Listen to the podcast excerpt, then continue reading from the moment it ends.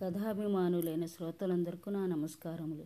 నేను మీకు వినిపించబో కథ మహాభారత విశిష్టత అందరి ముఖ్య విషయాలు. భారతీయుల ప్రాచీన ఇతిహాసాలు రామాయణ భారతాలు. ప్రతి భారతీయుడు ఈ ఇతిహాసాలను తెలుసుకుని ఉండటం అవసరం. మొదటి ఆసురూపంలో ఉండటం వలన అనేక రకాలైన మార్పులు చేర్పులు చెందుతూ వచ్చాయి. ఈ కథలు మొదట సంస్కృతంలో రచింపబడి లక్ష ఇరవై ఐదు వేల శ్లోకాలతో కలిగిన బృహత్కావ్యం మహాభారతం. అందుకే మహాభారత మూలకథను విద్యార్థులు తెలుసుకుని ఉండటం అవసరం. తర్వాత ప్రపంచంలోని అనేక భాషల్లోకి అనువదించబడ్డాయి. భారత్లో ఉన్న కథ సంఘటనలు పాత్రలు ధర్మ సూక్ష్మాలు ఆ కథను జగద్విఖ్యాతం చేసాయి. అందుకే భారతం ధర్మశాస్త్రంగా బహుపురాణాల కలయికగా వేదాంతంగా నీతిశాస్త్రంగా మహాకావ్యంగా సర్వలక్షణ సంగ్రహంగా గొప్ప కథగా పేరెన్నికగన్నది ఇది ద్వాపరయుగం చివరి రోజుల్లో జరిగిన కథ. భారతంలో లేనిది ప్రపంచంలో ఎక్కడా లేదు. ప్రపంచంలో ఉన్నదంతా భారత్లో ఉన్నది. ధర్మార్థ కామమోక్ష సంబంధమైన ఏ సందేహానికైనా మహాభారతంలో సమాధానం దొరుకుతుంది. మహాభారతంలోని ప్రధాన కథ పాండవులు కౌరవులకు సంబంధించింది. కొన్ని తరాలు ముందుకు వెళ్ళి వంశక్రమం తెలుసుకుంటూ కనీసం తాతల నాటి కథాక్రమం విని తెలుసుకుందాం. ఈ మహాభారతానికి పంచమ వేదము జయేతిహాసమని పేర్లున్నాయి. వేదవ్యాసుడు నాలుగు వేదాల్లో చెప్పబడినటువంటి అంశాలన్నిటినీ ఈ మహాభారతంలో చెప్పడం వల్ల దీనికి పంచమ వేదం అని పేరు వచ్చింది ధర్మం ధర్మం అధర్మం మీద జయించడం వల్ల దీనికి జయేతిహాసం అని పేరు వచ్చింది ఈ పరాశర మహర్షి కుమారుడైనటువంటి వేదవ్యాసుడు దీన్ని రచించడం జరిగింది. ఇది ఒక లక్ష పాతిక వేల శ్లోకాలు ఇందులో ఉన్నాయి. హిందూ ఇది హిందువులకు ఎంతో పవిత్ర గ్రంథాలైన భగవద్గీత విష్ణు సహస్రనామ స్తోత్రం కూడా ఈ మహాభారతలో భాగాలే. దీన్ని బట్టి ఈ కావ్య విశిష్టత ఏంటో మనం తెలుసుకోవచ్చు. ఇందులో పద్దెనిమిది పర్వాలు ఉన్నాయి.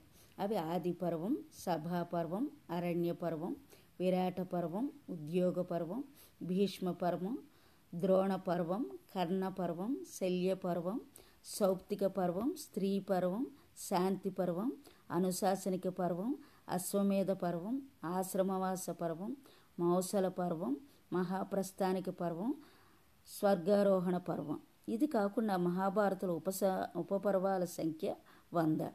దాయాదుల మధ్య ఆధిపత్య పోరు చివరకు కురువంశ వినాశనానికి దారితీసింది. ద్వాపరయుగం నాటి మహాభారతంలో సంఘటనలు సన్నివేశాలు నేటి కాలానికి అనేక పాఠాలుగా ఉపయోగపడుతున్నాయి. భారతం నుంచి ముఖ్యంగా పన్నెండు విషయాలు నేర్చుకోవాలి. అవి ఒకటి జీవితంలో గెలవడానికి జాలి దయ మంచితనం మాత్రమే ఉంటే చాలదని పరిస్థితులు సమయాన్ని బట్టి నడుచుకోవాలనేది కర్ణుడి పాత్ర తెలియజేస్తుంది. మంచితనానికి దాన ధర్మాలకు కర్ణుడు మారుపేరుగా నిలిచిన సమయాన్ని బట్టి నడుచుకోకుండా అధర్మం వైపు నిలబడి ప్రాణాలు పోగొట్టుకున్నాడు.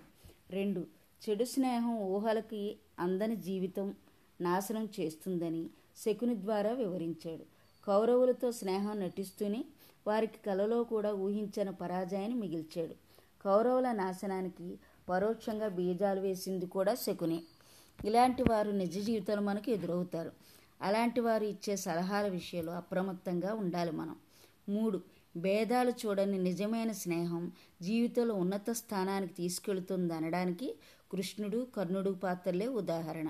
కురుక్షేత్రంలో పాండవుల పక్షాన శ్రీకృష్ణుడు కౌరవుల పక్షాన కర్ణుడు నిలిచి ఏ స్థాయిలో ఉపయోగపడ్డారో తెలిసిందే. కర్ణుడు లేని రారాజు బలం కౌరవసేనకు ధైర్యం ఊహించలేనిది.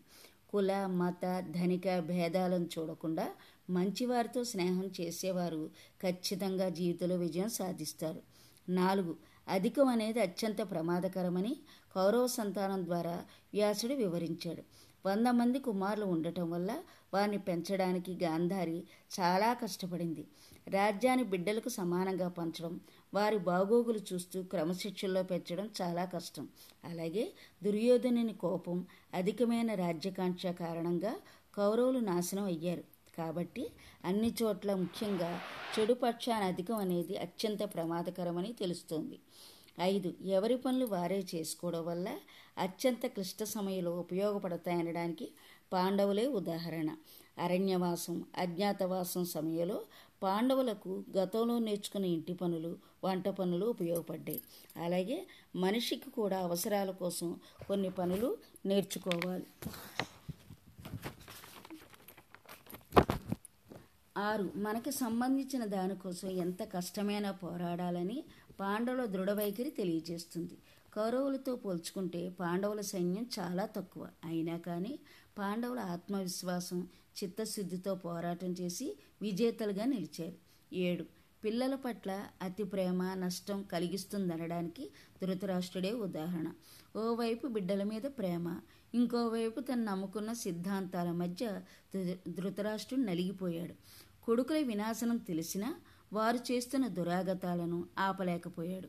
ఒకవేళ ధృతరాష్ట్రుడు తన బిడ్డల మీద అంత ప్రేమను పెంచుకోక క్రమశిక్షణలో పెట్టి ఉంటే విషయం అంతవరకు వెళ్ళేది కాదేమో. ఎవరి మీద అయినా అతి ప్రేమ అతి నమ్మకం నాశనానికి మోసానికి దారితీస్తాయి ఎనిమిది. విద్యను జీవితాంతం నేర్చుకోవడానికి ఉత్తమ విద్యార్థి అనడానికి అర్జునుడే ఉదాహరణ. జీవితం ఆశాంతం విద్యలు నేర్చుకుంటూనే ఉన్నాడు.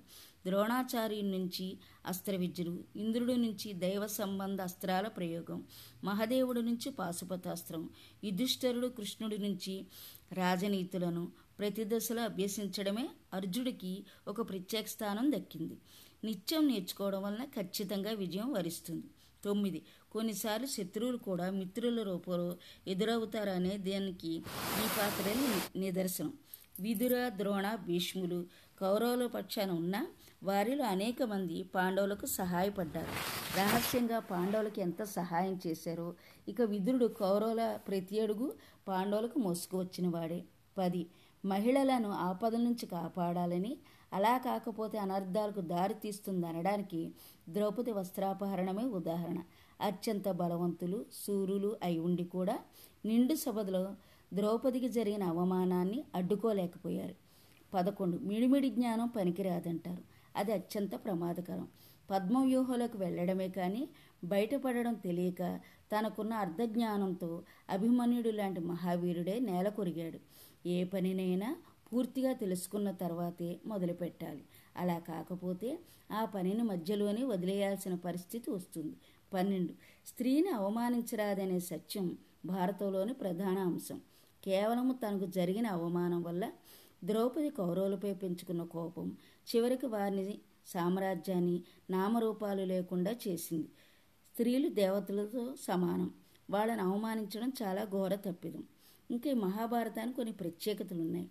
వినాయకుని ఆదేశానుసారం వేదవ్యాసుడు ఆగకుండా చెప్తుంటే వినాయకుడు తన కం- దంతాన్ని విరిచి ఘంటంగా మలిచి దానితో భారత కథను రాశాడు.